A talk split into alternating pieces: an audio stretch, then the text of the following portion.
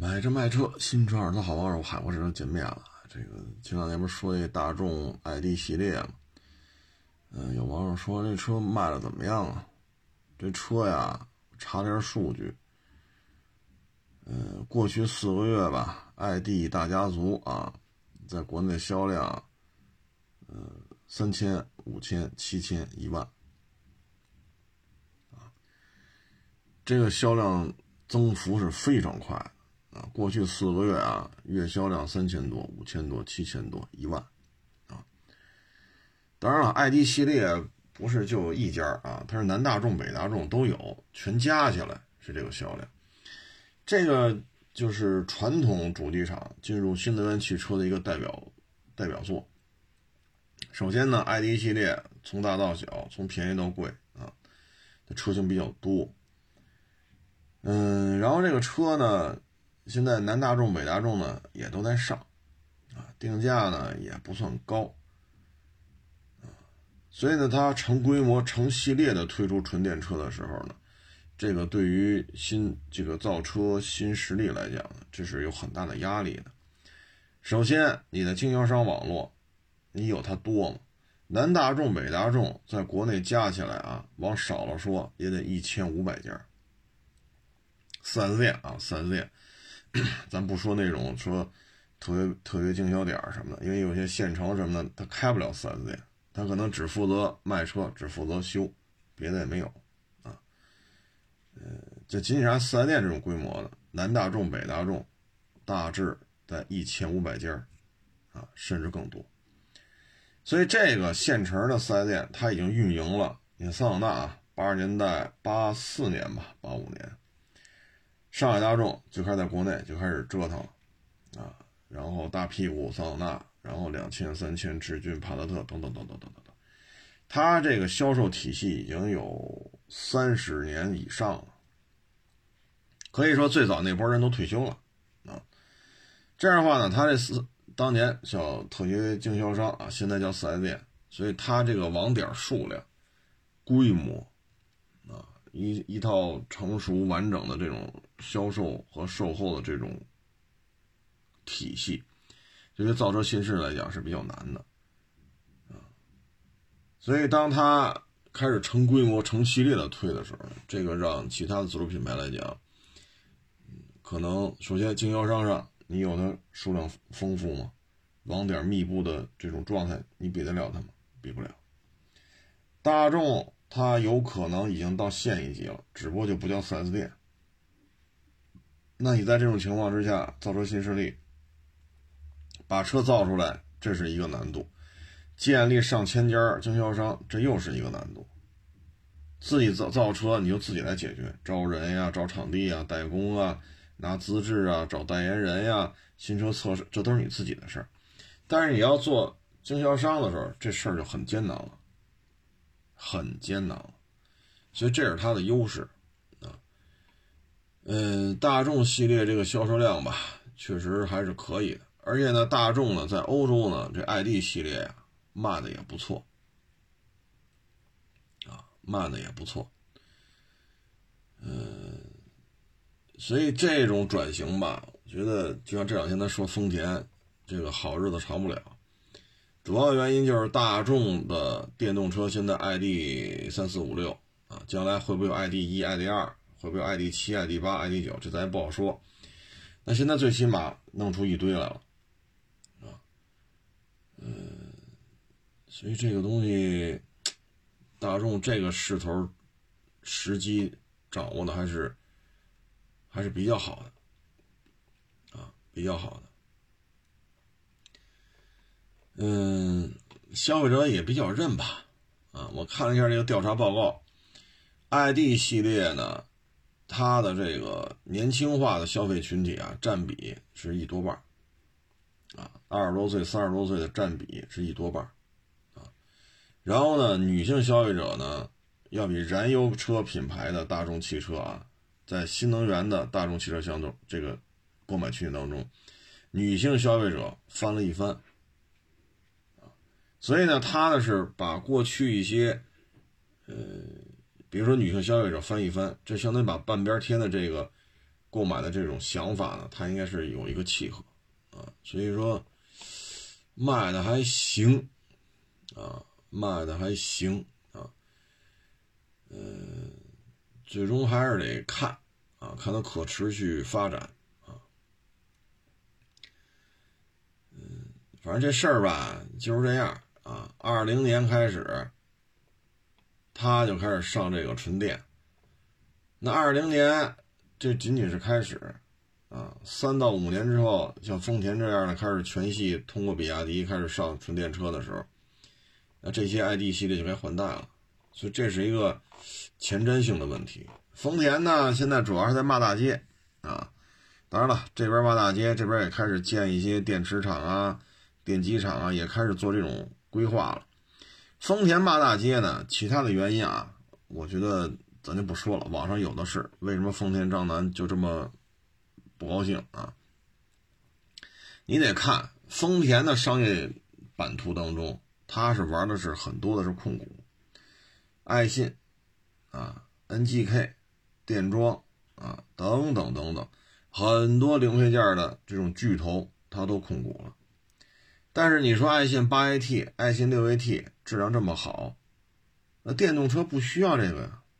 你说 NGK，你说电装，啊，你说这灯泡也好，开关也好，火花塞也好，什么，这里边电动车能用上的，最起码火花塞不需要吧？点火线圈不需要吧？对吧？你这个对丰田的商业版图来讲，一旦实现了纯电化，它这种庞大的商业帝国可能有一半，甚至还要多，就会被淘汰掉。你说你现在造火花塞啊，这那那这，纯电车需要火花塞吗？它没这没这需求啊。嗯，可能将来用得上的轮胎啊、刹车盘片、减震、转向、玻璃啊，然后剩下就是灯啊，前面有灯，后边有灯啊。但是它利润比较高的，像自动变速箱，唉。所以对于丰田来讲呢，他不太开心，咱也能理解啊。但是丰田这步子确实迈得太慢，这也不能赖丰田。但是整个日系的这些主机厂，对于新能源汽车，应该说明显的被落在后面。你说丰田这还不错，这还最起码有个混动，最起码这边还从广汽传祺这儿弄了好多混标车，当丰田的卖。那边拉着比亚迪给他代工、设计、研发、生产，他还有点后手。你说本田可怎么办？现在本田就拉着通用，那问题是通用搞电动车也不靠谱啊。你说上汽通用、上汽大众这俩吧，你看上汽大众出这么多电动，你上汽通用呢？所以你本田拉着通用搞纯电车，这我多少也觉得有点不靠谱。他还不如说找特斯拉呢。那你至于说日产这纯电动，之前卖过那个纯电的轩逸，哎呀一塌糊涂啊，真是太不靠谱了。那现在日产纯电也是困难比较多啊。那丰田旗下的马自达、Suzuki、斯巴鲁、大发这些主机厂怎么办？完全得看大哥的。但是大哥现在呢，这丰田纯电这块严重滞后，日产呢也是一塌糊涂。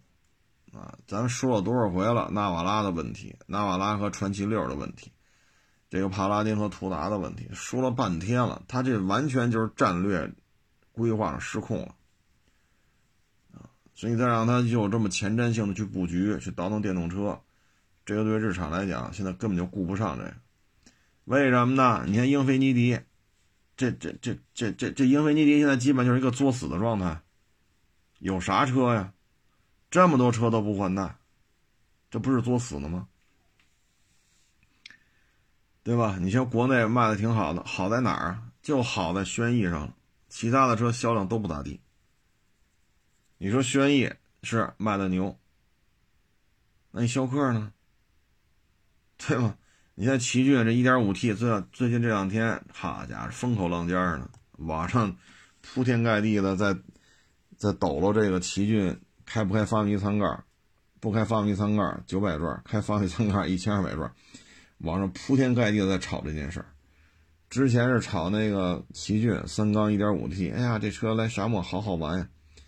现在等于就是负面一个接一个，全是负面啊。所以对于日产在国内未来的销量来讲，压力也是比较大。那现在我们看到的就是啊，我们看到的就是大众现在算是传统的主机厂当中成规模、成系列的，在洋品牌当中，这是走的比较快。而且现在销量过万了，啊，ID 三四五六，将来有可能啊，我也这么一瞎说，ID 一、ID 二，也有可能 ID 七、ID 八、ID 九。其他的主机厂像取得这种业绩的，目前没有啊。当然了，比亚迪你要算的话，它的销量就比这好很多啊，它不至于卖一万台。刚才我说是洋品牌，啊，福特啊。大众啊，丰田呀，本田啊、尼桑啊，别克啊，卡迪呀，啊，包括北京现代啊，啊，标致、雪铁龙啊，等等等等，大众这这一步棋应该走的还是比较快，还是比较有前瞻性。这确实也没想到啊，大众在这方面倒腾的这么利索，啊，嗯，也也算是一个成功案例吧。啊嗯，看看其他的有没有能够迅速扭转的，啊，嗯，现在对于大众来讲呢，你看朗逸卖的很好，虽然说比轩逸稍微差一点吧，但朗逸卖的确实还行，啊，每个月少了少了两三万，多了多了四五万，啊，电动车现在它也卖的不错，所以这个是一个比较好的现象吧。但是也值得其他的主机厂去学习，啊，这个车我们就不用担心了啊。说什么双离合稳定不稳定啊，烧不烧机油啊？那你在这 ID 系列里边，这问题就没有了啊。所以有时候我们就反过来看，当大众汽车我说烧油的啊，它的增压引擎，假如说啊，当然也做不到啊，就假如说不烧机油，双离合没有问题。就跟爱信六 AT 一样皮实耐用，那是不是大众销量会进一步增加？那现在这电动车就做到了，它不永远不烧机油，呵 呵他也没有说那个崩了，他都没这东西。你看这销量起来了，啊，这就拉升起来了，所以这是值得丰田学习的，啊，值得丰田去学习，嗯。看吧，现在就是一个变化的一个状态。这种变化，有些事儿，嗯，走一步说一步吧，啊，走一步说一步。有些问题看吧，反正现在是他是做起来了，啊，嗯，说到这儿呢，就说这个啊，我发了一个那什么车，就是这个广汽什么广汽的，就是那个下一代凯美瑞啊。这这感觉这照片应该是假的吧？怎么跟 L C 三百的前脸一样？一垂直于地面，这进气格栅。你现你看现在这凯美瑞都什么状态啊？这可能是假的，但是网上找到的照片都是这一张啊，也是老外媒体发布的。还有一个呢，就是有网友说啊，说你这雪铁龙塞纳是不是写错了？这个雪铁龙啊，国产的呀，确实出过塞纳，确实出过这车。可能现在年轻点的网友啊，他没见过了。最起码在北京，我也得有几年没见着这车了。这车呀，是奥运会之前那会儿国产过，嗯，早早期的时候卖个十大几万吧，也奔着二十万了。这车就它确实就叫塞纳。啊，当然你说这个塞纳是哪个塞哪个纳？这这国产的塞纳是哪个塞哪个纳？平行进口的塞纳是哪个塞哪个纳？这咱就不在这掰扯这字儿了，咱确实这么念塞纳。我还写过一篇，这车我还写过，发在公众号上。塞纳这车呢，轴距并不长，二五四零，嘛好像是，跟当时的老宝来轴距差不多，啊，后排空间都不太敞亮。它当时跟宝来 1.8T 是可以在某些方面同台竞技的。你说零百加速，呃，还是一点八 T 爆发力强一点。嗯，但是呢，这台二点零四缸自吸的，就塞纳这台机器啊，它虽然说是四缸自吸二点零，但是在将近二十年前吧，它的峰值扭矩已经做得很高了。这台机器在接近二十年前的中国汽车上，它的二点零自吸这台车的动力参数，特别扭矩的这种峰值，确实啊是做的水平相当高了。要知道这台车也就卖十几万，所以这台发动机在那会儿看技术含量是相当的高，带着这么一个两米五四的这么一个，你这塞纳算两厢半吧？你说两厢吧，屁股大了点。说三厢吧，屁股小了点哎，反正就这么个车吧。啊，这台车呢，动力性能还是可以的，后劲儿比较足啊。当然这还也是得拉高转速，它跟 1.8T 不一样啊。1.8T 涡轮介入，这扭矩噌就起来了，扭矩高原嘛，然后非常平直的一条曲线，然后一直到是五千多是多少了，然后那扭矩歘就下去了。咱们这是线性的啊，这也是一个高转机，是喜欢高转速的。它的峰值扭矩还是偏向高转速，底盘的操控性也是达到了一个比较高的水准。最起码在十七八年前、二十年前，二十年前好像没生产塞纳，有哪年生的来？零三吧？哎，记不住了，反正就是十七八年前吧。它的底盘操控性、紧紧急变线、穿桩，以那个年代来看，塞纳在那个年代，这绝对是一高手啊。类似的车型呢，还有就是第一批国产的马自达三，当时也是二点零，那台手挡二点零，它的操控极限又提高了一步，啊，当然那个比这个要晚一点啊，稍微晚了一点，所以这种小车，因为那个马自达三呀，三厢车它那屁股也很短，啊，那个马自达三，大家可以再去找，那屁股也不长，啊，就是这种短。短三厢、大两厢啊，它如果配上二点零，如果是手动挡，它真是做做测试的话呢，并不比一点八 T 的宝来差多少啊。当然了，那会儿的宝来一点八 T，那个老一点八 T 的机器啊，强化程度也不像现在。现在的一点八 T，这个它的动力参数比那会儿高很多啊。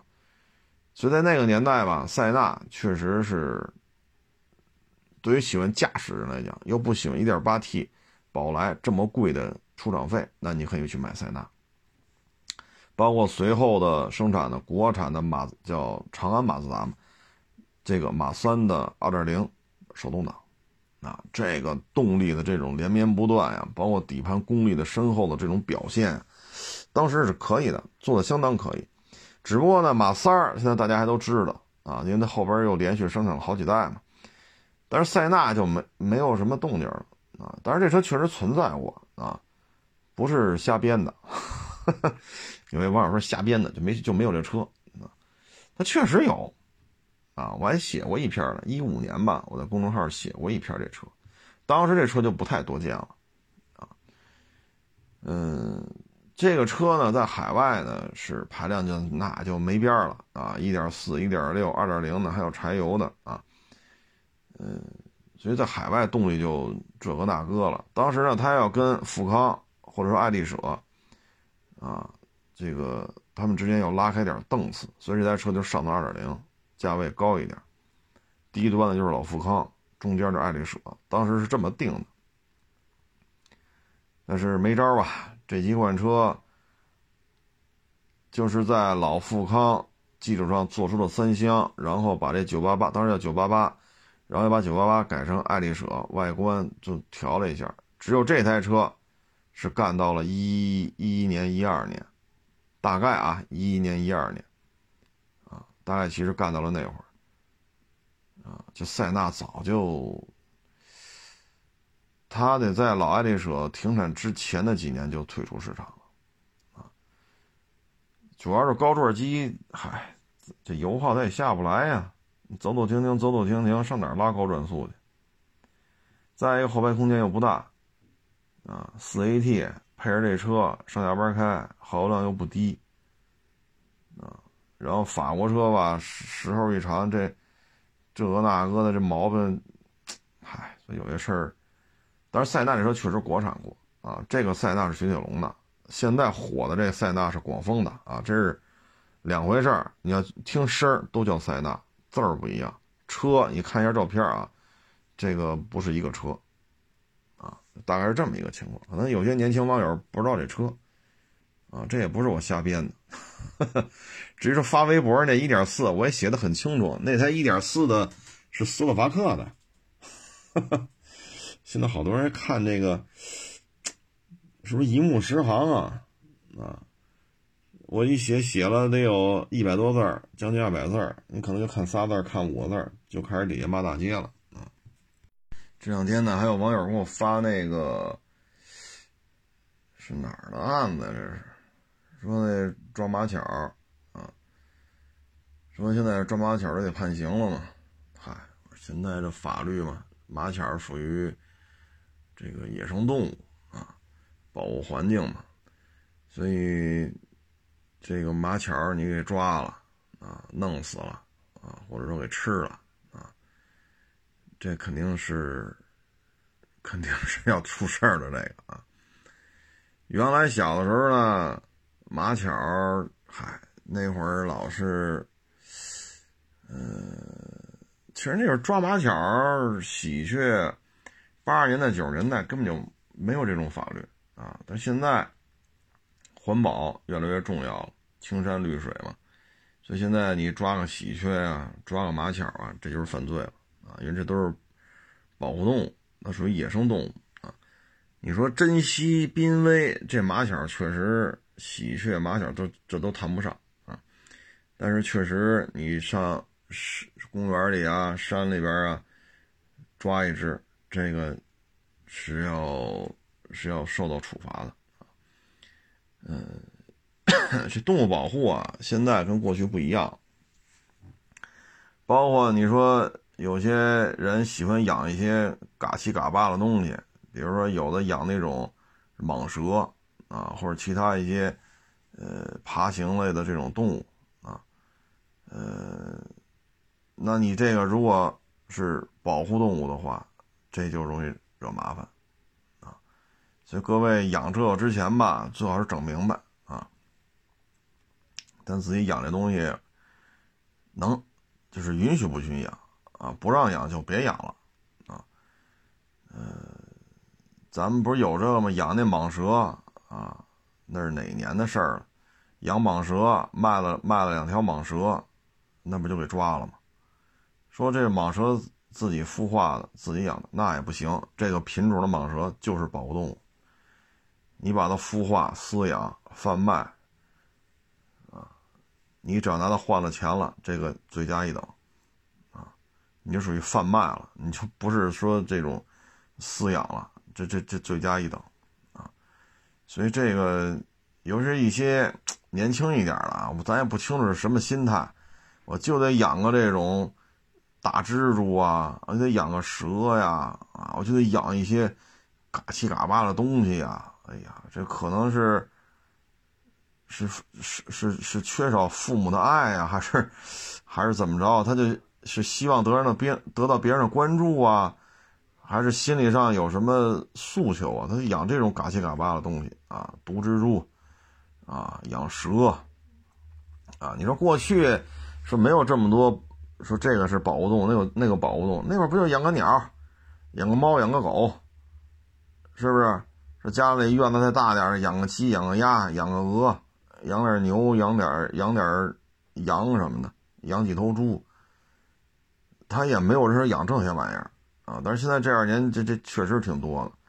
您呢养这个犯不犯法？你最好事先问清楚啊。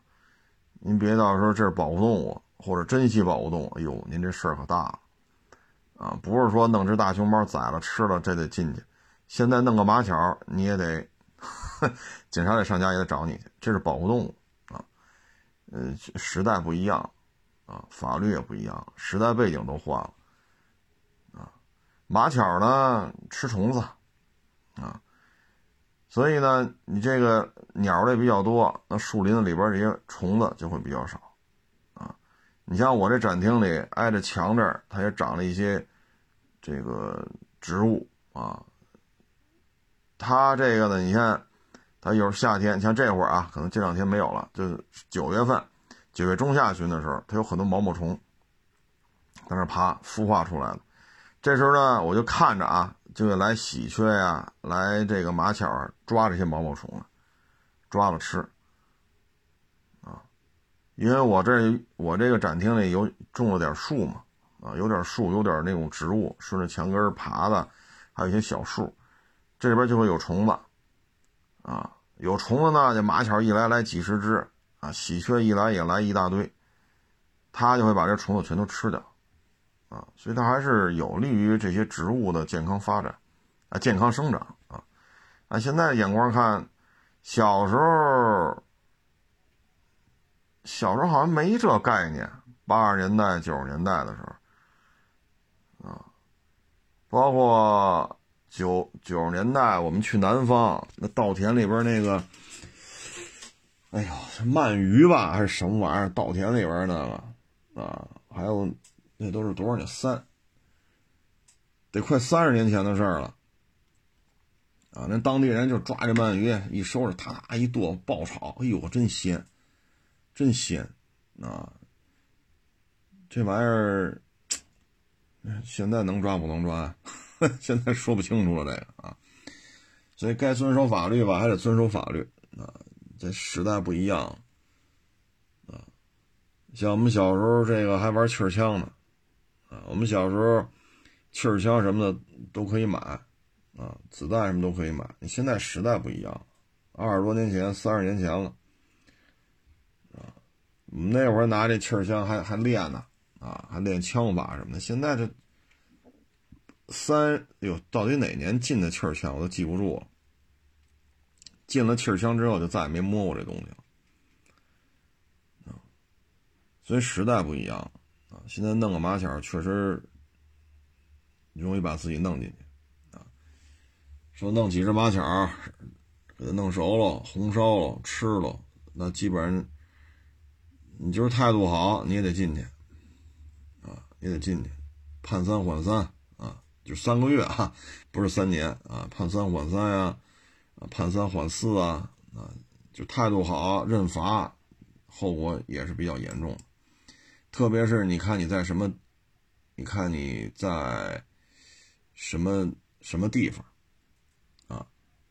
如果说是在一些明确的是动物保护区啊、禁狩区啊，就禁止狩猎的区域，这这这个处罚都是都是顶格的。啊因为你在禁猎区，然后你又弄了野生保护动物，这马巧就算，那你就是两条罪了，啊，这是两条罪了。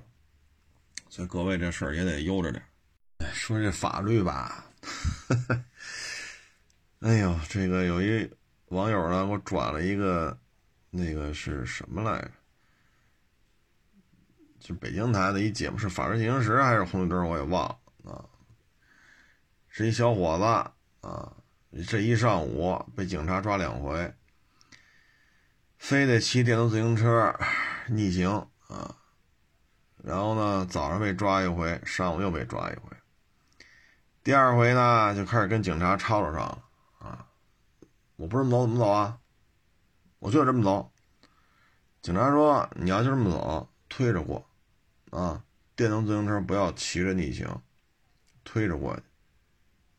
要么上前面那过路口，走马路对面，然后到这边再横穿马路再过来。这小伙子就不干了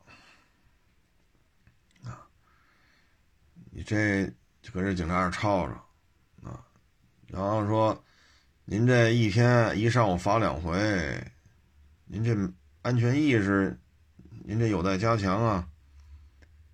上午就早上罚我，罚我你没告诉我怎么走啊？警察讲话，那不是红灯吗？逆行，闯红灯，你没告诉我这不能。好家伙，这，哎呀，我这家伙，你是，那你就抄着吧，啊，你就抄着吧，你抄着大发了，没有什么好果子吃，啊，在这罚一回了，还要这么做，啊，你这东西，哎，那就下来推着过呗。啊所以有些事儿啊，哎，这东西，你包括那个之前咱说那个带孩子上医院，他忘了今天限行了。北京不是周一到周五吗？每天限行俩号吗？比如说四和九啊，三和八呀，啊二和七啊，尾号是俩数的。每周一到周五有一天是不让进五环的，啊，他给忘了，警察不抓一堆吗？啊，就召集警察说：“信他话，信他话，我这。”警察说：“人多了，都是违章的，一个一个罚。”他就不干了，啊，开车就要走。警察一拦他，他一启动，嘣，把警察撞倒了，得进去了，性质都变了。你像这种情况，一般就是罚一百块钱，啊，一般来讲就罚一百块钱。哎，你这一下。是往少了说啊，几个月，得进去几个月，这都不是拘留的事儿了，哎，所以有些时候这个有这个必要嘛，啊，警察呢执法记录仪也开着，啊，他能给你开这罚单也不高，二十，啊，那电动自行车罚二十，啊，那你这个。就跟这警察这吵着，哎呀，一句一句，一句一句，你都没告诉我我应该怎么走，这个那那这，哎呀，警察讲话逆行您都不知道啊，闯红灯你也不知道，这，这东西要还要教的话，我觉得这这九年义务制教育是不是？哎，所以像这种情况。你你悠着点，我们只能说这小伙子你悠着点，啊，你这么吵吵下来，如果言语冲突了，那对这小伙子没有任何好处，啊，因为警察呢把你拦下来罚你钱，说你逆行，上午早上那次也好，上午那次，执法记录仪都是有记录的，啊，这种处罚是没有问题的，啊，逆行闯红灯，你说罚你二十。啊。就这种东西吧，就是，呃，有急事儿归有急事儿啊，抓着你该罚，咱也认罚啊，没有没有必要发生这种冲突，这种冲突其实没有任何好处啊。然后之前咱不是说一个机动车道和就是自行车道中间不有公交车站吗？然后那男的从公交车道下来，通过非机动车道要去那马路那人行便道，结果被一电动车给撞了，就没走人行横道，所以他要承担次要责任。啊，这再跟您分享一个，也是从人行便道跨过非机动车道，然后去这个公交这个港湾站台上公交车，这种路啊，很多城市都有。那你在这种情况之下呢，人家也画了人行横道，这位老先生呢，大概有两米远没走人行横道，他就一下子就下了这边的马路牙子，通过这个非机动车道，他这是一条非机动车道加一条机动车道啊，穿过这就要上那站台坐那公交车去，因为主路呢公交车来了，结果呢，他这一走，他没回头看。后边呢过来一个黑色的一个车，啊，后来那调查呢是开滴滴的，接了一单，看低头看手机呢，这一下把这老爷子就给撞过去了。救护车来了之后没救过来，老爷子死了。死了之后呢，警察就说了，差两米就是人行横道。视频他那上面一监控嘛，拍着清清楚楚，就差两米。这老爷子要走人行横道。这开黑色轿车的全责，你没走，这被撞身亡这老爷子承担次要责任，也就是三七或者四六。那如果赔一百万的话，人那边出六十到七十。你想想，所以人行横道很重要，差两米，你看监控看得很清楚，就差两米没走。那天说那是什么呢？也是公交站台。公交站台和人行道和那个人行便道中间隔了一个非机动车道，他呢下了车之后就要跨过这非机动车道上那马路边上去，他只看那个顺行方向，他没想到电动自行车逆行，他这条腿站在站台上往下一挪，一条腿在站台上，一条腿不站在这个马路上了吗？就非机动车道这个马路上，他只看顺行方向，看有没有自行车过来，没有，他就没想到有逆行的，这一下膝关节横向就给撞折了。这个啊，大概率事件是要留残疾的。那警察来了，说：“您看啊，他逆行是他不对，旁边就有人行横道，您没走，所以把你腿撞残了。说将来几级伤残，您去做鉴定去啊，七级啊，六级我觉得够呛，可能就是七级，七级到八级啊，您得承担次要责任。如果人赔你五十，假如三七开，那人就给你三十多。”三十多，要是五十多岁的人拿三十多，这条腿废了。哎，所以呢，就是人行横道一定要走。像这两起事儿啊，都是主路，主路边上有隔离带，隔离带上有公交港湾。公交车停完车之后，你从公交车出来到旁边马路边中间还有一个，要么是单独的非机动车道，要么一条机动车道加一条非机动车道。那在这个时候。基本上啊，咱不能说百分之百，基本上交管局会在这儿给你画一个人行横道，你只要从这儿过，撞了你就是全责。因为什么？这个小小人行横道，它没有信号灯你只要在这上头撞，都是对方全责，跟你一点关系都没有。啊，所以你看到没有？这老师傅就差两米没走人行横道，撞死了，人要赔一百万。他最多拿六七十，所以你看这个，这这这这就是差距了，啊，这这这就是，但你说这事儿也没法挽回了，人死了，像跑滴滴的，他这都有全套商业保险啊，那人家司机其实不掏什么钱，因为一般上三者都上一百嘛，现在很多都上二百、上三百。你赔一百零几万，一百一二十万也就到头了。通常情况啊，通常情况啊，万一你撞一个上市公司的老总，人每年个人所得税交好几百万，那那是另当别论啊，另当别论。像这个，一般来讲就一百出头，差这两米，你拿一百出头，没走这个，这两走两米之外，没走人行横道，那就六七十。所以人行横道非常的重要，这探头也拍下来了，人家黑色轿车的行车记录仪也拍下来了，这两个视频都会证明这位老师傅没走人行横道，所以只能赔你六七十万，啊，所以各位家里有老人的，一定跟他说，反正都退了休了，你没什么着急的事儿，你就走人行横道。你看看，这就是，唉，就差这么一点儿啊，整个性质都变了。然后呢，这个，唉，再说一个，想起就是原来一个老专家了啊，十大几年前吧，家里人身体也不好啊，他当时在宽街中医啊，北京的都知道。就平安大街边上，平安大街那个路口的西南角啊，叫宽街中医，宽窄的宽，街道的街，宽街中医啊。那儿呢，那老爷子是负责针灸的啊。我这两天是突然一下想起他，他叫应该叫刘贺啊，刘贺。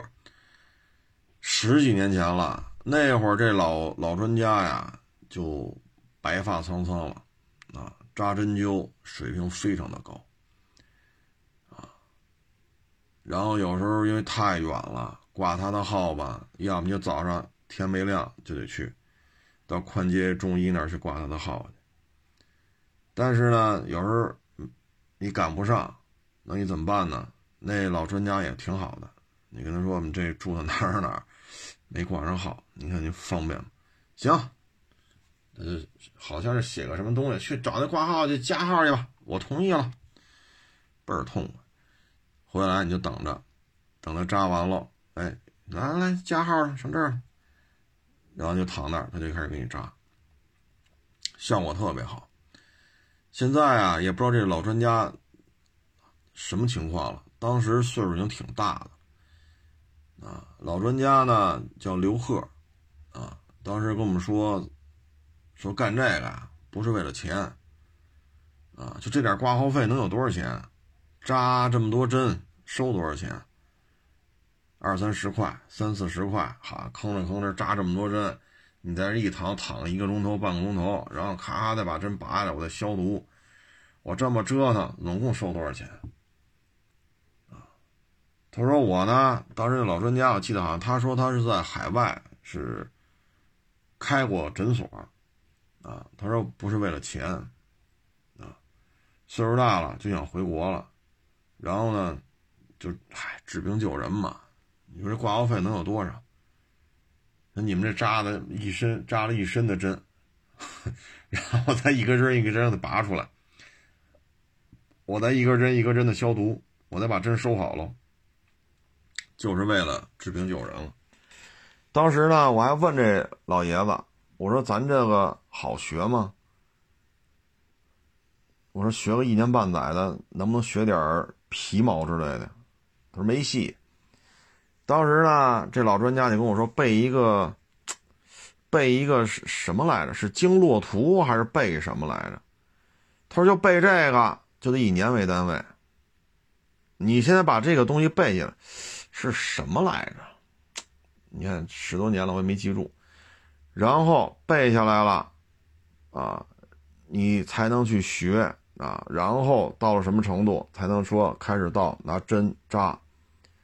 然后针扎还得看手感呀，因为每个人的这个体质不一样，身体状态不一样，啊，小孩老人不一样，男的女的也不见得一样，高矮胖瘦。对吧？皮下脂肪是多是少，这都不一样。哎，当时他呢还带着几个学徒，啊，有那会儿是有大专，是有本科什么的，啊，还有博士啊，但是天天在这干活呢，就是那个大专本科了，啊，后来考了医师资医师资格吧，我听他那些学生说，说他们这些都是。是到什么级别了呀？说就可以写举荐信，就可以拿到这个医师资格证书啊。那几个大专的本科的啊，真是特别的认真啊。然后呢，有时候老专家扎，剩下的你扎一个，那他就赶紧过来扎几个。嗯，不对啊，这怎么弄？这怎么弄？行了，剩下我扎吧。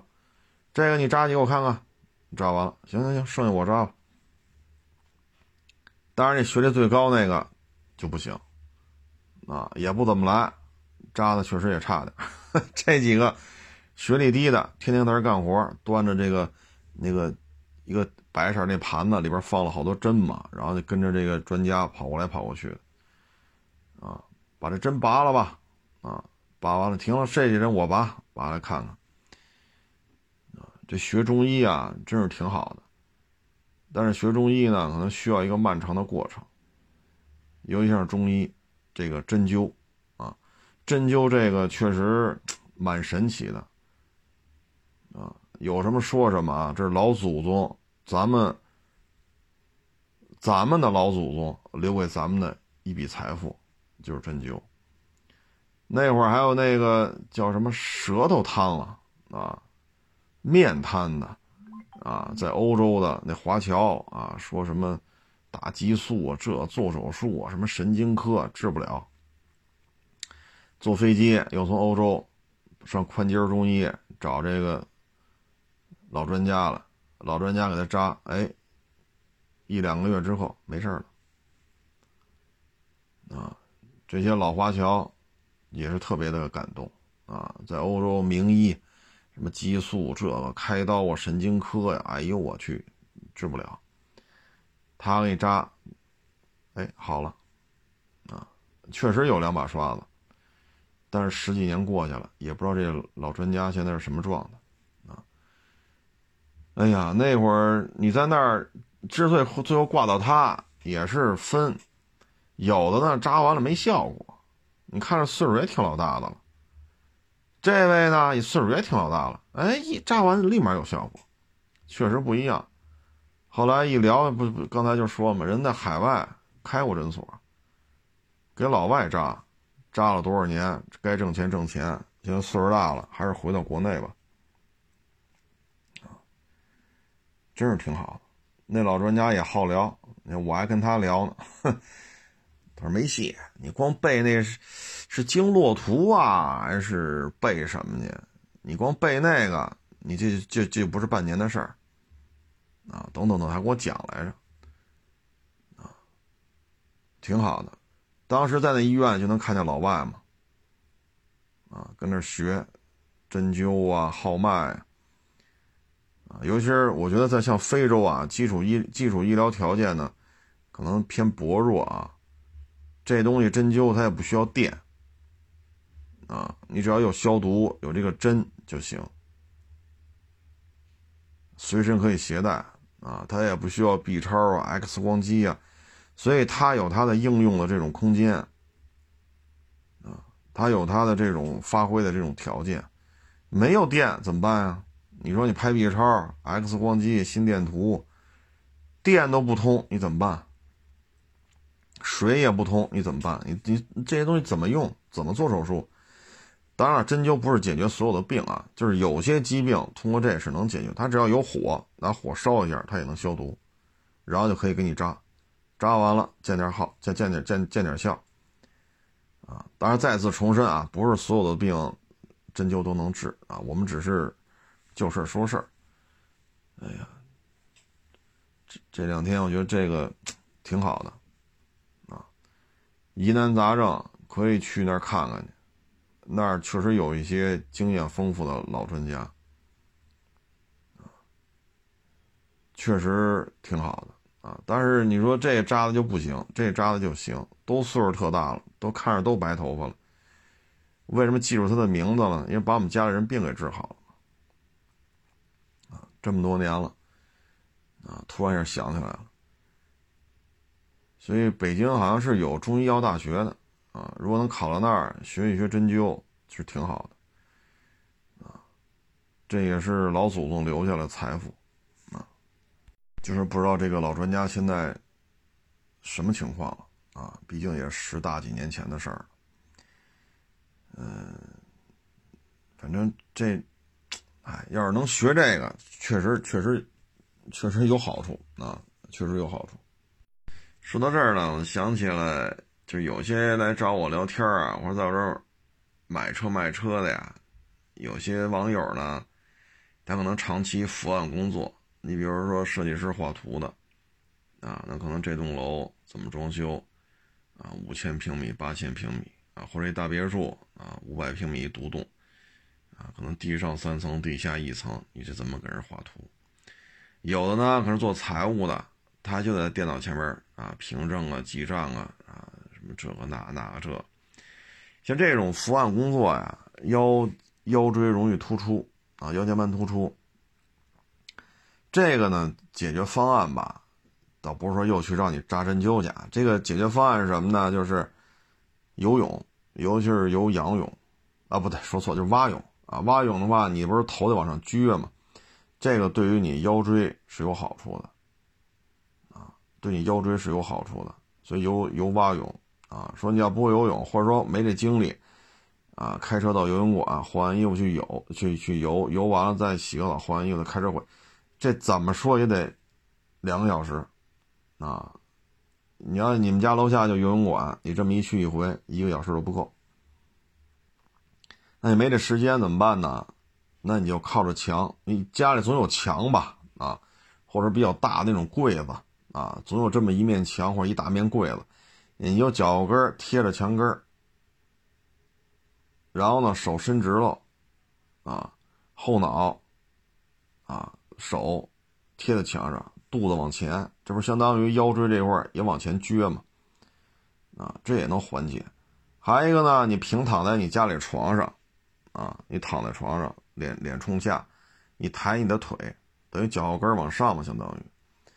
啊，这也是能够缓解你这个腰椎的这个疼痛的问题啊，因为现在找工作不好找啊，是不是？很多问题咱现在不是工作是第一位的嘛，是吧？我也老说别投资，别创业，有班就上，是吧？那这个脸冲下，抬你的腿，也能撅一下啊。还有一些车呢，就别开了。你像有些性能车，你坐进之后，你会觉得明显觉得腰椎这块空的。你要老开这车，一天开仨钟头，开四种，你的腰椎这块会是是会落病的。啊，你看霸道，它有一个电动腰托，你把它顶到前面来，它有一个突出物顶着你的腰眼，你会觉得舒服一点。所以在买车的时候，对于这些呢也要注意啊，这样的话呢会缓解你的腰的这种酸痛。否则的话呢，有可能就得做手术。啊，腰间盘突出，压迫神经，压迫神经可能腿的功能就会受限，那就必须得做手术了。这一做手术，几个月动不了，几个月是干不了活的。啊，而且做完手术之后，你还坐在这儿伏案工作，这也是不行的。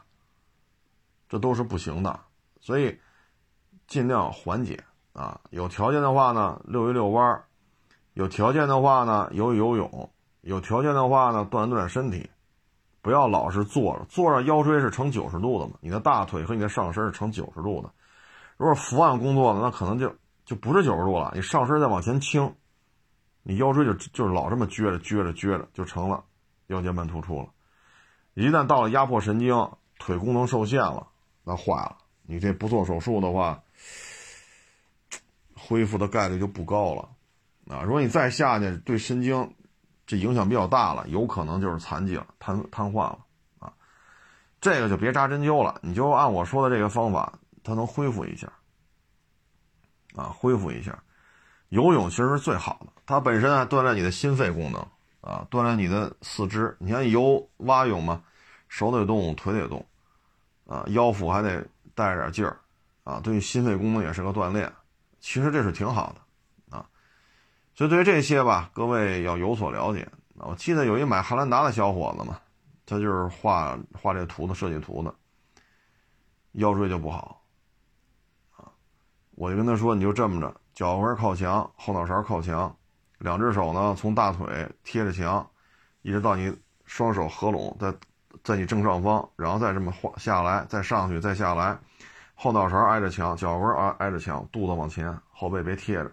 这对于你伏案工作，这个肩，啊，你两个肩膀不也会有难受吗？对于你活动的肩膀，包括你老是佝偻着嘛，你往前肯定是佝偻着，但你这么一展开了，两只手伸平伸直，挨着这墙上下上下，相当于上半身打开了，啊，腰椎啊，上半身啊，这个肩这一块啊，都是有好处的，所以这个还是得注意。啊，还得注意，因为我这儿来我这儿卖车的一个老大姐，就刚她就做了腰椎手术嘛，做了一辈子财务工作，坐椅子都不敢坐，啊，疼，做完手术了也不行，啊，只不过没有那么大反应了，所以各位对这一定得注意啊。再就是有些去健身房去做器械训练，啊，尤其是从地下拿这杠铃、拿这哑铃啊什么的。这更得注意了，这很容易伤到腰，啊，所以游泳是一个不错的一个项目，啊，如果条件允许，就尽量还是去游一游，啊，尤其是这个蛙泳，嗯，反正我们你说游泳也也有损，我们打小吧，九十年代初，哎呦，这么一快也快三十年了，我们一哥们儿发小，他就游泳去。当时说的很清楚，这是浅水区，不让跳水，他就非得往往下跳，这一跳，上半身不就搓到这个游泳池水底了吗？这样话，上身往上一撅，腿还在有倾斜角度啊，这一撅坏了，这腰也落了病。到现在这腰都没好啊！你看都多大岁数？九十年代初的事儿，这都二一年了，马上就快二二年了。都快三十年了，还这这腰啊到现在都没好，啊，所以呢，去游泳也要注意，说插着牌子了，浅水区不要跳水，你就不要在这跳，啊，当然了，说也没用，我们小时候游泳池也没少瞎折腾，水库游去，河里游去，海里游去，游泳池游去，那瘾大着呢，啊，所以但是 自己也没做到，但只不过呢是发小受了伤了，啊，所以跟各位做一个分享。我在海边游，好家伙，人柳辽王哨说不让游，自己就控制不住，就非得下去游，那浪那叫一个大，好家伙，愣把我啊从海里给摔到沙滩上，那浪你说有多大？这还不服呢，还接着下去游，呼啦又一个浪，都给我摔懵了。我操，好一摸啊，倒，哎呀，倒是没在水里。你说当年这这，哎呀，反正都年轻过啊。人插着牌子呢，浪太大，风太大，不让游，那不服。天老大我老二嘛，就愣往海里边游啊。但是有什么说什么，你一旦冲过了这个涌浪的这个区域，再往里游啊，百八十米。那浪就会小一些，但是那要出了事儿，基本上你就是死路一条，啊，因为浪太大，游不过去，很费劲才能游过去，要不然就不会出现一个浪过来把我把我拍到沙滩上了一次不服，两次不服的，啊，摔得我也晕头转向，啊，但是一旦冲过去了，哎，浪就会小很多，你可你就可以游了，但是到那儿别出事儿，出了事儿，尸体都找不着，啊，所以游泳也是分。啊，你得注意，河里边呢，它有可能有那个水草，啊，尤其是野生的这种地方啊，这个水水河里边水库，水草把你腿缠上了也是很麻烦的。再一个呢，自然水域呢，它可能因为水流的问题，它分层嘛。你看潜艇，它都有不同的深度、不停的密度、不同的温度、声纳的作用、浮力之作，它都不一样。在水库里边的时候，你会发现呢，突然一下水就特别凉。有时候你要比较疲惫的这一下腿就抽筋了。有时水库嘛，啊，那肯定比游泳池大，比游泳池还小，那还叫水库嘛？这都是很危险的。所以在这里边呢，一定要足够的适应能力，啊，抽筋了怎么处理？水草缠上了怎么处理？这一定要不能慌，啊，一定不能慌，啊，所以这游泳嘛，哎，现在可没这精神头了。好家伙，那会儿是真是。啊，这这这游泳游的瘾大呀，啊，有时候去海边游去，人拉着钢丝绳了，那不行，游到钢丝绳那边去，要不然能显得出自己牛啊，所以那会儿也真是啊，也是命大吧啊，折腾一溜够，但是有什么说什么，游泳还是对身体有好处的，就是呢，尤其是腰椎这一块啊，但是现在北京游泳是越来越贵了，我们小时候最早是一毛。两毛一块两块，现在是游泳就这费用，就这价格，包括首钢首钢那暖水暖水那个暖水池子，啊，现在都是奥运景观了啊。这个亮水塔不烧高炉烧那个高炉吗？烧高炉不是炼钢炼铁吗？那高炉不需要冷却吗？那水从水管里降下来之后，然后再沉淀，沉淀之后到哪儿降温了呀？上那亮水池。亮水池子那水温度普遍偏高啊，所以有时候冬天也去那儿游去。但是亮水池子比较滑，边上都是滑特水泥漫的嘛，坡特别滑，那儿也淹死过不少人。但是那水池的水呢，冬天也不算也不算凉，还冒着热气呢。所以有时候冬泳有有去那儿游的啊。但是那池子那几个那一大片啊，亮水池就在山这边嘛，厂东门那边。那也淹死过不少人，啊，唉，所以说游泳啊，现在还是去自然水自然水域还是少去啊，还是去游泳馆，相对而言干净，相对而言安全啊。像北京这些游泳馆，必须得有救生员啊，得坐在那高凳上，坐在高凳上看着，还得有摄像头拍着啊。相对而言吧，还是去游泳馆。长期伏案工作的，呃。就这些方法是能够缓解的，啊，能够缓解的，站着也行啊，你就站直了，腿向后伸，也是缓解你腰椎的这个不舒服，啊，大概其就这些吧，就跟各位做一个分享啊，说现在再去学医去，对于我这个岁数来讲也来不及了啊，嗯，但是中医确实是老祖宗留给咱们的财富，啊，确实是挺好的。